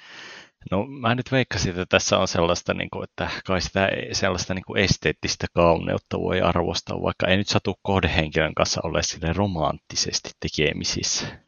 No mutta jos nyt alkaa oikein niin kuin tappelee siitä asiasta, niin kyllä se nyt ehkä jotain kertoo. Ehkä Eomer onkin rakastunut Arveni ja sit se on sen takia Aragornia kohtaan niin nihkeä silloin alussa. Että, hmm. Niin, no tulkintoja on monenlaisia, mutta mä taas veikkaan, että ehkä Arven ja Galadriel ja Gandalf ja Elrond ja muut on ollut niin kuin sen ajan sellaista pin-up-kuvastoa, varsinkin semmoiselle perussotaväelle, joita ne on sitten ihaillut niin kuin ja muistanut ne kaunit rauhan ajat keskellä sotatantereita.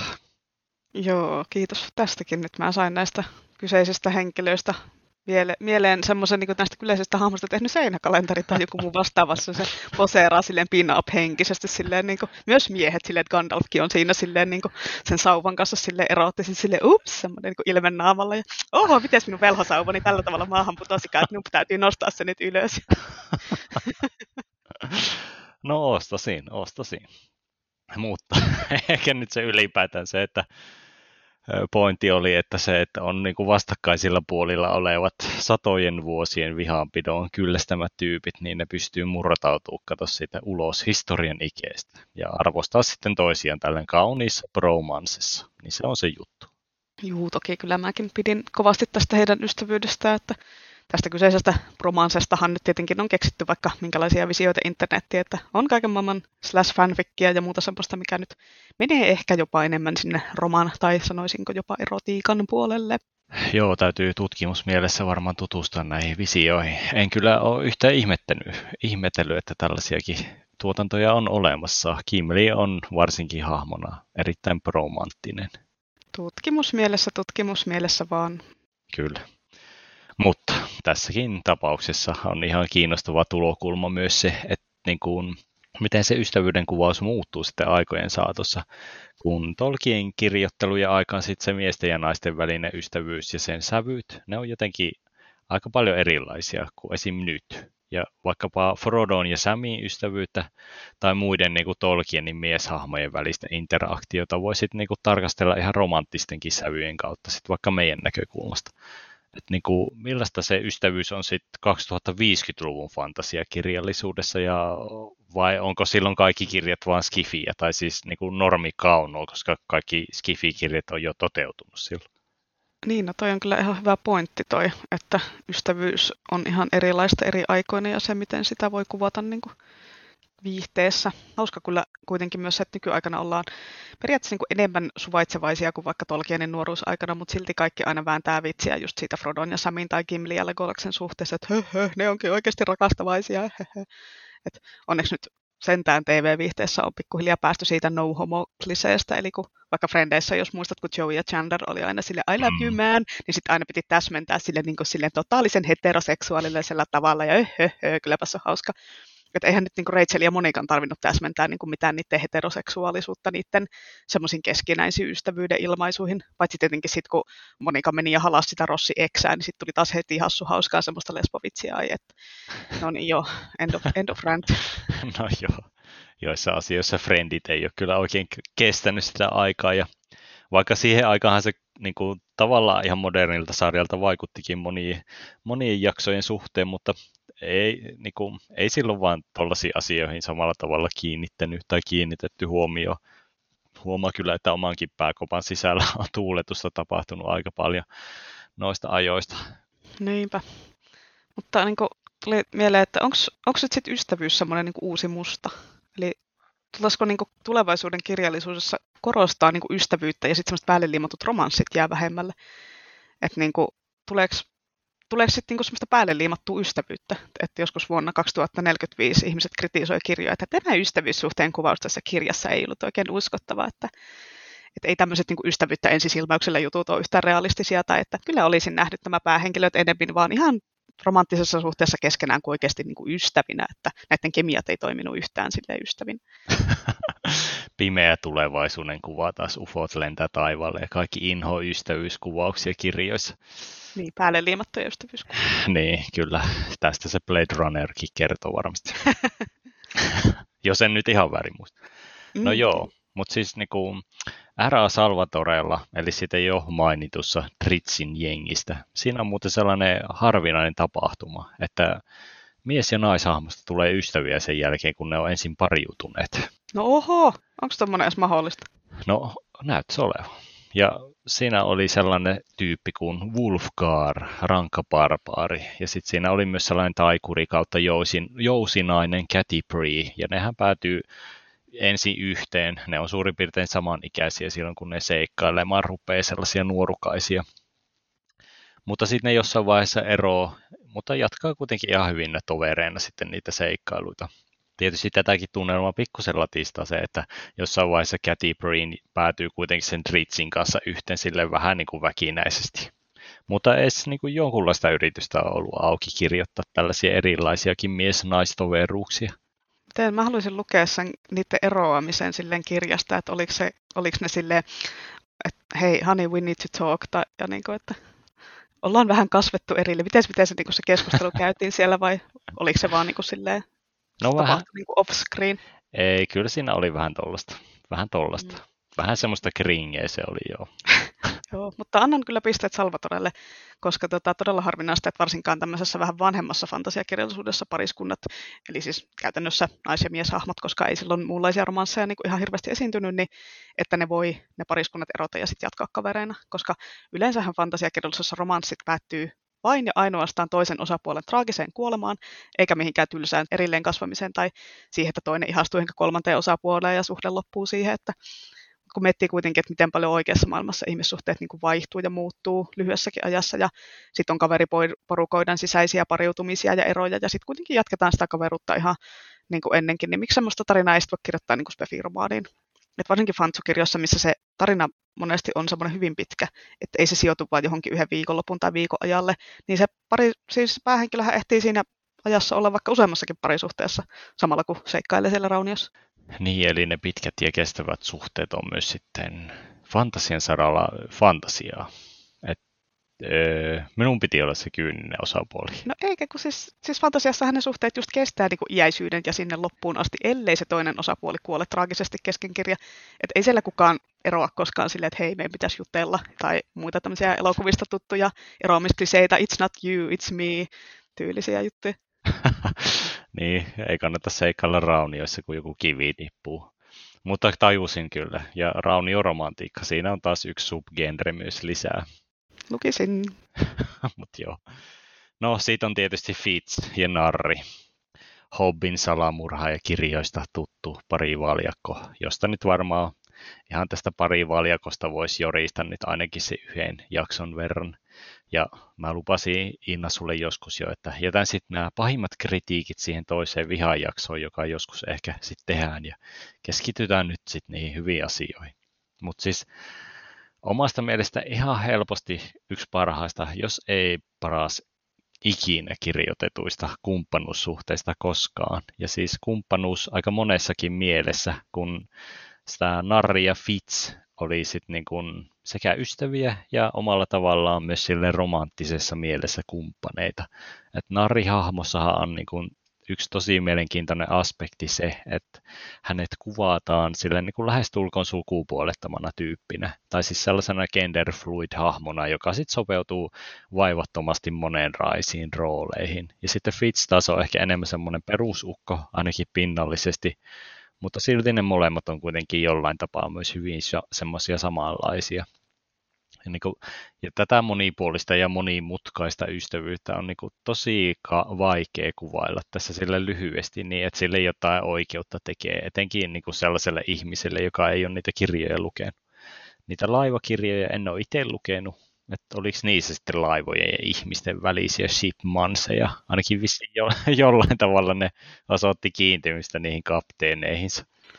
No mä en tiedä, voinko mä sanoa tästä mitään, kun niitä ei ole kaikki lukenut. Ja sitten kun niistä tulee se suomennos kohta toivottavasti, niin mä nyt spoilaan sitten etukäteen. Mutta no tietysti tästä niin. nyt voi, hetke, voi, voi hetken skipata, jos mä kerron jotain. Skippaa viisi sekuntia, jos et halua tietää, tai kymmenen. Niin, nyt on ainakin hyvä paikka sivistää minua edes.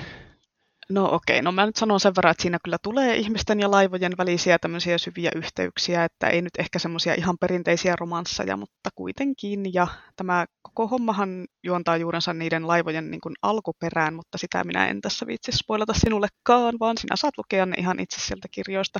Tai no, sinä olet tietysti lukenut ne myöhemmät, niin sä tiedät jo, mutta kuitenkin en nyt viitsi, siellä on, kaikki ei ole niitä lukenut, niin minä en nyt kerro sitä, että mistä se alkuperä niin on, mutta... Joo, minä tiedän, eikä mulle tee mitään spo- niin kuin vaikeuksia spoilata tämän. Että nyt kuunnelkaa kaikki, ne laivat ovat... No niin.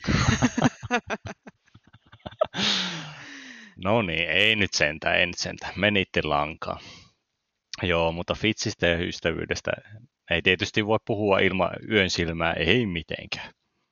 No ei voi kyllä. Kyllähän ne ystävyyssuhteet on niin kuin ehdottomasti sen näkijän taru ja kaikkien muidenkin sen sarjan kirjojen niin kuin tärkeimpiä suhteita, eikä mitkään romanssihommat ole siellä niin kuin se pääpointti. Että just toi narri ja fitsi ystävyys tai kumppanuus ja sitten se fitsin ja yön silmän lauma, mikä on sitten semmoinen omanlaisensa juttu. Joo, toi fitsi ja narrin välinen suhde on kyllä tosiaan semmoinen, että aika vaikea sitä on kuvailla silleen kirjoja lukemattomille ja jotenkin tiivistää, mutta kyllähän siinä jää, kyllähän se on sen verran diippi se suhde, että siinä jää kyllä parisuhteet kakkoseksi, kuten myös niin kuin Fitsin ja Yön silmä siihen vaistosuhteeseen verrattuna jää, vaikka, no eihän nyt tietenkään parisuhteen tarvi ollakaan mikään semmoinen, että luetaan toisen ajatukset ja tunnetaan toisen tunteet, olisi se ihan, niin kuin, ei, se, ei se olisi ehkä ihan hirveän kiva, että pitää kuitenkin ihmisen pystyä olemaan niin kuin erilliset persoonansa ja pysyy edes jonkunlainen sellainen mystiikan verho siinä parisuhteen ylle. Niin kyllä, eli välittämisen tunne välittyy, vaikka olisikin sitten erilaiset pyjamahousut jalassa. Oikein tuulipuvut, eikö ne ole, mitkä niin yleensä pariskunnilla on samanlaiset? No nekin, mutta joo, sekin on toisaalta sille mielenkiintoista, että lukeeko niin kuin lukija myös varsinkin naisten ja miesten välille aina niin kuin jotain kipinä, jos kirjailija ei varsinaisesti edes ole sellaista kirjoittanut, ainakaan silleen tarkoituksellisesti mukaan siihen tarinaan.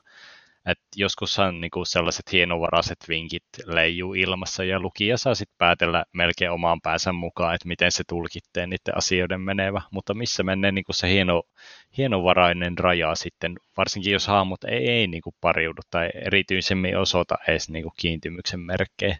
Niinpä, varsinkin kun tämmöisessä monesti on mukana just semmoinen hetero-oletus, että ahaa, mies ja nainen hahmoina tässä kirjassa. Että jos ne on, niin kuin, varsinkin jos ne molemmat sinkkuja, niin sitten silleen, totta kai ne nyt pariutuu ennemmin tai myöhemmin, että tämä on niin kuin se alkuajatus. Tuli mieleen, kun sä mainitsit aiemmin tuon Dana Skalin, että sen ja Mulderin välille hän niin fanit koko sen sarjan alkupuolella ja ootti jotain semmoista sutinaa ja tulkitsi jotain niiden pitkiä katseita ja jotain silleen, oo nyt niiden kyynärpäät hipas toisiaan, oo kohta tullut romanssi. Ja kyllähän se tuli sitten seiskakaudella tai jotain, että se oli kyllä kunnon slow burn. No joo, ja ai että sitä romanssia saatiin kyllä ottaa ja huolella, ja lopultahan sitä saatiin semmoista jotain outoa ja epämääräistä, mutta no mitään muutakaan voi ottaa, kun ufot on asialla.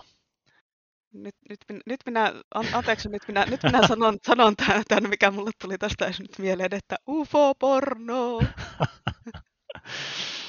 no pakko se oli olisiko se sitten niin, olisiko se sitten ollut parempi, jos sitä romanssia ei olisi tullut, että olisi, oliko se vähän semmoinen, että sitä ootti ja ootti ja ootti sitä romanssia ja sitten sille äh, ei siitä nyt tullutkaan niin hyvää. Olisiko se ollut parempi, jos ne olisi vaan pysynyt silleen platonisena se Teinan ja Mulderin suhde? Niin, tämä on muuten sellainen ikuisuuskysymys, että minun täytyy sanoa, että ei. Ei. ei, ei siis, olisi ollut parempi, jos ne ei olisi pariutunut vai ei olisi ollut parempi? niin. Okei, kun on poliitikko vasta. Oletko ajatellut mennä poli- politiikkaan? No har- harkinnassa on joo, kyllä. No niin. Jep, mutta tota, joo, huvittaa vähän tämä tämmöinen yleinen sanonta yleensä mua ainakin siitä, että naiset ja miehet ei voi olla kavereita keskenään. Niin onko se sellainen asia, mikä pätee niin kuin vaan heteroihin, vai päteekö se edes niihin? Koska niin kuin jos kirjaan kirjoitetaan vaikka nyt johonkin fantasiaporukkaan silleen vaikka kaksi miehistä kiinnostunutta miestä, niin kyllä se lukija varmaan rupeaa silleen aika nopeasti parittaa niitä päässään keskenään, vaikka ne ei olisi niin kuin yhtään semmoisia, että ne sopisi yhteen, mutta silleen, no nämä on kaksi miehistä kiinnostunutta miestä, niin totta kai ne nyt, niistä tulee sitten pari. Et kun harvoin kuitenkaan fantasiakirjoissa on niin kuin vaikka sellaista yli kolmen miehen tai kolmen naisen välistä kolmiodraamaa kirjoitettuna, kun sitten taas heteroiden välillä niitä on ihan joka kirjassa. Että voiko niinku olla se semmoista fantasiakirjaa, missä sillä homomiehellä, mikä olisi siellä mukana, niin olisi ihan useampi hahmo, josta valita, että siellä ei ole vain sitä yhtä. No, no on niitä varmasti siis varsinkin tuolla yöpuolella onneksi, että toivottavasti jossain kohtaa niin aikuisille kirjoittavat kirjailijatkin siihen heräisivät.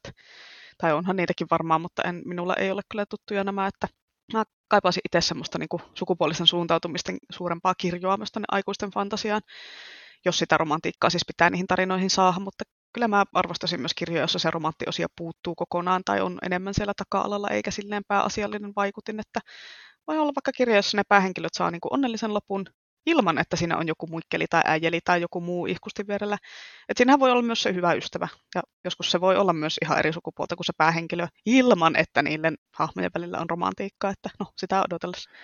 No joo, siis ihan kuin olisin tämmöisiä kirjoja toivonut itsekin joskus. Eh, tämänkin... Ihan kuin olisit joskus Ehkä joskus. Mutta siis tämäkin on niin kuin, oikeastaan tosi mielenkiintoinen kysymys.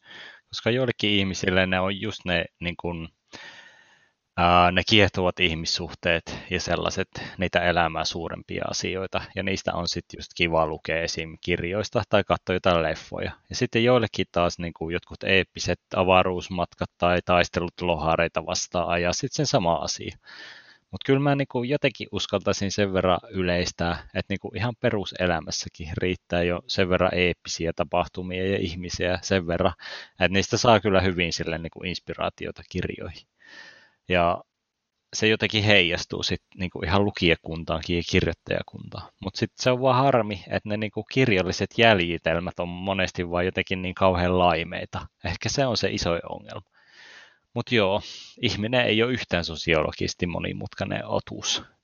Ei ole. Ihan yksinkertaista on kaikki ja kaiken voi yleistää, sillä pärjää pitkälle. Kyllä, kyllä. Mutta mikä sinne ystävyydessä on ylipäätään niin, kuin niin ihmeellistä? Siis niin kuin siinä mustassa tornissahan päästään ekassa osassa jo aika lähelle niin kuin sitä sellaista oikein yksinäistä meininkiä. Mutta siinäkin tulee sitten joku pilaamaan hyvää sooloilu. Ja sitten jopa Geraltilla, semmoinen oikein yksinäisen seikkailija ja soturi äärimmäinen arkkityyppi on sille niin kuin välillä vähän tahtomattaankin kavereita ja apureita. Ja sen lopullisen pahan voittamiseksihan ei yleensä riitä edes just se yksi ylivoimainen sankari, vaikka Sparhafkit ja kumppanit parhaansa koittaakin. Ja siis niin kuin ajanpyörän sen Rand al Thor, siitä voisi niin kuin teoriassa sanoa, että ketään muita hahmoja ei periaatteessa tarvitsisi koko kirjaa. Mutta kai se niin kuin juonen kannalta on jo pikkusen vaihtelu, että kaikki 25 kirjaa ei kerro just tästä niin kuin fantasiakirjallisuuden teräsmiehestä. Mutta missä on ne fantasiakirjat misantropeille? Kysyn vaan. Ehkä niitä on niitä yksinäisiä Edgelord-seikkailijoitakin kirjoissa ja semmoisia kirjoja on, mutta ehkä ne ei ole vaan niin suosittuja kuin semmoiset legendaariset seikkailijajengit, että lukisiko nyt oikeasti kukaan 25 kirjaa niin kuin Randin sooloseikkailua, että hieman, hieman epäilen nyt tätä. Ehkä joo, ehkä menisi tylsäksi. Mutta tästä tulikin sitten taas mieleen seuraava asia, eli jos sä olisit yhtäkkiä fantasiakirjan henkilö ja sun pitäisi lähteä jonkun tämmöisen porukan kanssa suorittaa eeppistä tehtävää, niin ketä sä ottaisit sun porukkaan mukaan tämmöisiä niin fantasiahahmoja? No tämä on vaikea ja helppo tietysti tämä kysymys, mutta kyllä mä lähtisin rakentaa tätä suoraan sieltä niin kuin etulinjasta. Tarvitaan sinne sellainen oikein järkelemäinen mies suojelemaan kaikkia muita tyyppejä tai ainakin ostelee aikaa sit niille muille. Ja siellähän etulinjassa olisi tietysti Geralt of Rivia multimies jokaisella elämän osa-alueella ja sosiaalisesti erittäin taitava ja iloinen johtaja. Joo, kyllä on. Kyllä olisi. Mulla, mä kyllä itse ehkä ottaisin niin kuin mun johtajaksi ja niin kuin NS-porukan kasvoiksi toimimaan semmoisen tyypin kuin Buffy. Mä veikkaan, että se Buffy pärjäisi ihan missä tilanteessa vaan ja saisi niin kuin ihmiset toimimaan yhdessä. Joo, se voisi olla kyllä minunkin yksi valinta, mutta joudun nyt, jouduin nyt jonkun valitsemaan. Minä valitsin Buffin, mä et saa sitä enää. No sitten tarvitaan tietysti joku kunnon rähisiä, mutta mulla se on Loitsu rähisiä, Raislin Majere. Se antaa tietysti hyvää tulitukea semmoisilla oikein eeppisillä loitsuilla ja varmasti tulisi hyvin Geraltinkin kanssa toimeen, kun hyvin samankaltaisia heppuja ovat sille ihan luonteeltaankin. Mm, joo, mun mielestä jossain vanhemmassa jaksossa oli puhetta tästä, niin kuin, että näiden keskinäinen keskustelu jossain nuotiolla olisi kyllä varmaan semmoista niin kuin oikein, oikein mielenkiintoista luettua, kumpikin vaan istus hiljaa. Jep. Hmm. Sitten mä ajattelin, että jokaisessa semmoisessa itseään kunnioittavassa fantasiaporukassa pitää olla semmoinen perinteinen tuittupäinen prinsessa. Ja sen kunnian minun porukassani saisi ehdottomasti Robin Hoppin tämän laivakirjojen, eli Liveship Traders-kirjojen Malta Westrit siinä sarjan myöhemmissä kirjoissahan se on jo silleen kasvanut ja kypsynyt, eikä ole enää ihan yhtä rasittava teini, mutta näissä kirjoissa se on just semmoinen rasittava teini. Monet ei just sen takia pidä tästä hahmosta hirveästi, mutta itse kyllä tykkäsin siitä. Se jotenkin, niin kuin, minä, minä jotenkin koin semmoista syvää yhteyttä hänen kanssaan ja tykkäsin just siitä, että kun se kuitenkin kasvoi ja kypsyi siinä tarinan edetessä niin kuin hyvien hahmojen kuuluukin, että eikä jäädy ikuiseksi semmoiseksi samanlaiseksi. Mm. No joo, siis mäkin kyllä otan semmoisen hyvin vahvan henkisesti ja muilla, osa-alueilla tyypin tasapainottaa tätä ukkoporukkaa. Ajanpyörässä oli sellainen kuin Nynaeve Almeara tyyppi. En jaksa edes yrittää lausua. Mutta niinku, se oli sellainen hahmo, joka just piti kyllä kaikki ruodussa ja se oli sellainen oikein niinku koko jengin selkäranka, että pysyy kaikki kondiksessa, kun Nynä EV oli mukana ja se piti, piti kyllä omalla tavalla huolen siitä, että asiat etenee sopivasti, niin se pitäisi nämä äijätkin hyvin ruodussa. Ei oikein muuten tulisi mitään niistä seikkailusta, jos joku ei sano, että nyt tehdään tällä tavalla, eikä lähdetä joka nurkalle riehumaan. Niin, ja Geraltti aina tekisi vain jotain sivutehtäviä, niin Jep. niin sitten se olisi se Nyane vaan siellä silleen sanomassa, että no niin, nyt keskitytään tähän main questiin. No just näin. Mutta joo, siis sittenhän pitää olla mukana myös tämmöinen niin huumorityyppi tai joku tämmöinen viihdyttäjä.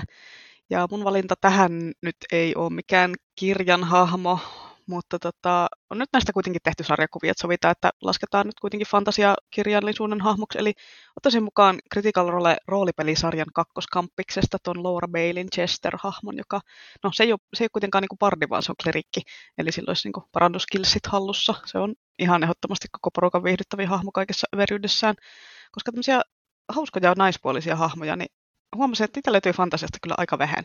Että joutuu oikein niin kuin kaivamaan silleen niin kuin tämmöisen peruskirjallisuuden ulkopuolelta, että tässäkin on taas tämmöinen yksi miettimisen aihe, että missä kaikki tämmöiset huumoripitoiset naishahmot oikein luuraa. No niinpä, niinpä. Kirjoittakaa ihmiset lisää huumoripitoisiakin naishahmoja. Mutta siis mullahan olisi comic reliefina, vaikka erittäin vakava henkinen hahmo onkin kyseessä.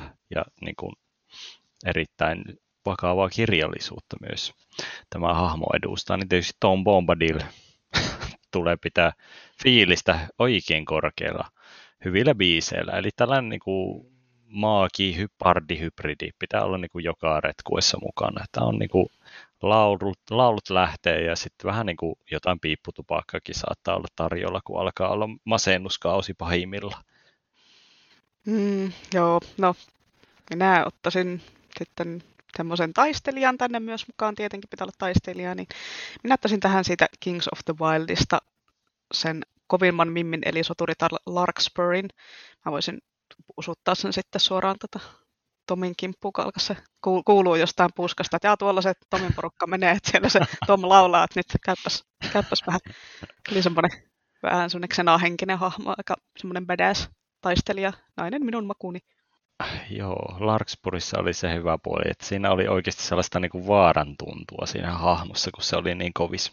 Mutta joo, mä ottaisin sitten tähtisumusta Tristranin mukaan jengiin, vaan ihan sen takia, että pitää olla oikeasti mukana joku semmoinen niin haaveilija, joka visioi sitten seikkailut sille mallille, että on niin lähdetään silleen positiivisen pöhinän kautta, eikä menetetä koskaan uskoa pahoissakaan paikoissa. Eli ns. tämmöinen niin luottopaladiini, vaikka eihän se nyt sellainen ole, mutta ehkä sille henkisesti. Henkisesti innostaa ihmiset eteenpäin. Joo, mun, tota, mun valinta seuraava olisi sitten tämmöinen porukan taikuus vastaava, eli joku tämmöinen loitsija pitää aina olla mukana, eli sen kunnian saisi vanha kunnon Velhotar Polkara sieltä Belgarionin tarusta. Ei oikeastaan tarvinnut edes miettiä, että kenet ottaisin tähän taikahommiin. Et tosin se on kyllä aika voimakas persoona, että mä veikkaan, että sillä menisi varmaan vähän sukset ristiin Puffin kanssa, mutta ää, kyllä, kyllä ne varmaan oppisi jotenkin tulemaan toimi. No kyllä, sehän on se kasvutarina, kato. Mm. Mut joo, mä mietin pitkään, että ottaisinko Gandalfin mukaan, mutta kun on pakko olla sellainen niin kuin viisas mentorihahmo ja kun nyt satun tämmöinen Tolkien fanipoika olen, niin otan sittenkin Galadrielin, Galadrielin ihan vaan sen takia, kun se on sellainen badass. Joo, no onhan se, sekin ihan hyvä valinta Gandalfin niin tämmöiseksi korvaajaksi. Sitten viimeisenä mulla on täällä, eikö toiseksi viimeisenä, koska kaikissa porukassa pitää olla varas tai vastaava salamurhaa ja myrkyttäjätyyppi, niin kyllä mä varmaan ottaisin Arya Starkin sitten Game of Thronesista, koska onhan sille nyt kuitenkin aika kova CV, että se pisti Night Kinginkin kylmäksi. Hehe ja kaikkea no, sellaista. Nauroin. No. Mm. Hyvä, että kerroit sen, että nauroit. En olisi muuten tiennyt. Niin, niin. ja sitten kun pitää olla vielä maskottikin porukassa mukana, niin mä sanoisin, että Cthulhu olisi ihan kivaa matka seuraa. Ja menee ehkä tarvittaessa silleen niin kuin lohikärmestäkin. Mutta tämä minun porukka olisi tällainen. Vähän niin kuin taikuripainotteinen porukka kyllä minuun on hyvin pitkällä. Kyllä minä haluan nähdä, kun sun porukka menee jossain mettässä silleen polkua pitkit silleen, että siellä on ensin Geraltti ja siellä on ensin näitä ja sitten lopussa tulee Cthulhu. porukan viimeisenä. Yrittää piiloutua jonnekin sellainen vuoren kokoinen mustekala. No, mm. kyllä se siitä, kyllä se siitä. Joo. Joo, no ehkä mä ottaisin, tota, koska pitää tosiaan fantasiaretkuilla olla mukana tämmöinen kuin lemmikki yleensä, niin mä voisin ottaa tuon lohikärme Temeraiden siitä Naomi Novikin kirjasarjasta, kun se on sellainen kiltti ja kivaa, että se ei ole semmoinen räyhää ja, ja muu vastaava tämmöinen niin ärisiä. Ja sitten sen selässä voisi myös matkustaa, että se olisi hirveän kätevää, että joo, kyllä minä se Temeraide ottaisin. Mm. Ja siinähän oli mulla tämmöinen all female panel, että kyllähän tuolla naisvoimalla mentäisi vaikka kuuhun. No joo, helposti. Mutta mulla on nyt, täytyy vielä tunnustaa, että niin kuin bonuksena tai minun jengin päävastustajana olisi luonnollisesti Quothe, joka, joka niin kuin mainittu. omasta erinomaisuudestaan seoteen on niin kuin ruvennut alistaa jotain tällaista fantasiamaailmaa. Ja sitten minun urheenretkue on pelastettava kaikki tältä Quothe-hulluudelta. Ja päästään nyt viimeinkin eroon tästä Quothesta. Niin, no sä voit korvata sen sitten siellä tulhun hulluudella, sitten sen kotien hulluuden. Mikä tahansa on parempaa. Niin, mutta sulle tuli tommonen tyypillinen fantsujengi, että siellä on kuusi miestä ja kaksi naista, että, tai no tulhun sukupuoli on kyllä vähän semmoinen, että ehkä se ei ole mitään sukupuolta, mutta kuitenkin, että se on perinteinen linja. Joo, hyvin perinteisesti Joo, mutta tota, kello alkaa näyttää sen verran, että eiköhän meillä ala olla taas tarpeeksi matskua niin kuin yhteen jaksoon taas. Lähti taas vähän näköjään lapaasesta tämä jakson pituus, mutta voitte kuunnella vielä sen verran, että mä annan ensin teille kuukauden suosituksen ja sitten Tomi pääsee kertomaan vitsin. Jee. Yeah. Ihana. Eli tämän jakson suositukseksi minä nostan erinomaisen uuden podcastin nimeltään Gilmorettajat. Ja nokkelimmat saatto ehkä tuosta jo nimestä päätellä, että kyseessä on meidän toiseen lempparisarjaan, eli siihen Gilmore Girlsiin liittyvä podcast, jossa juontajat Anski ja Sanna katsovat Gilmore Girlsin alusta ja käyvät sen jakso jaksolta läpi. Ja näissä jaksoissa käydään semmoisilla niin Amerikan kulttuuriluennoilla ja puidaan kaikki nämä jaksojen popkulttuuriviittaukset läpi ja analysoidaan ne jakson teemat ja tapahtumat oikein kunnolla. Eli jos olet semmoinen niin Gilmore Girls-fanihenkilö, niin menepä kuuntelemaan. Ja jos et ole katsonut yhtään jaksoa ikinä Gilmore Girlsia, niin sä voit aloittaa sen nyt. Niin sitten jokaisen jakson, kun oot katsonut, niin voit käydä kuuntelemassa sitten sen sitä vastaavan niin Gilmorattajat podcastin analyysin siitä jaksosta. Tosin annan tämmöisen nauruvaroituksen niin julkisella paikalla kuuntelemiselle. Mutta tosin nykyään voi tälleen maskipäässä nauraa tai muuta ilme- ilmehtiä ihan missä vaan, eikä kukaan huomaa yhtään mitään, että ihan vaan rohkeasti kuuntelemaan missä vaan vaikka bussissa. Tämä suositushan nyt ei sitten liittynyt millään tavalla fantasiaan, mutta no semmoista se joskus on. Pitäisikö meidän, hei muuten aloittaa tota, tekemään semmoista suomenkielistä Buffy the Vampire Slayer podcastia tässä samalla kaavalla, että käytäisiin kaikki popkulttuuriviittaukset läpi ja muutenkin kuitos.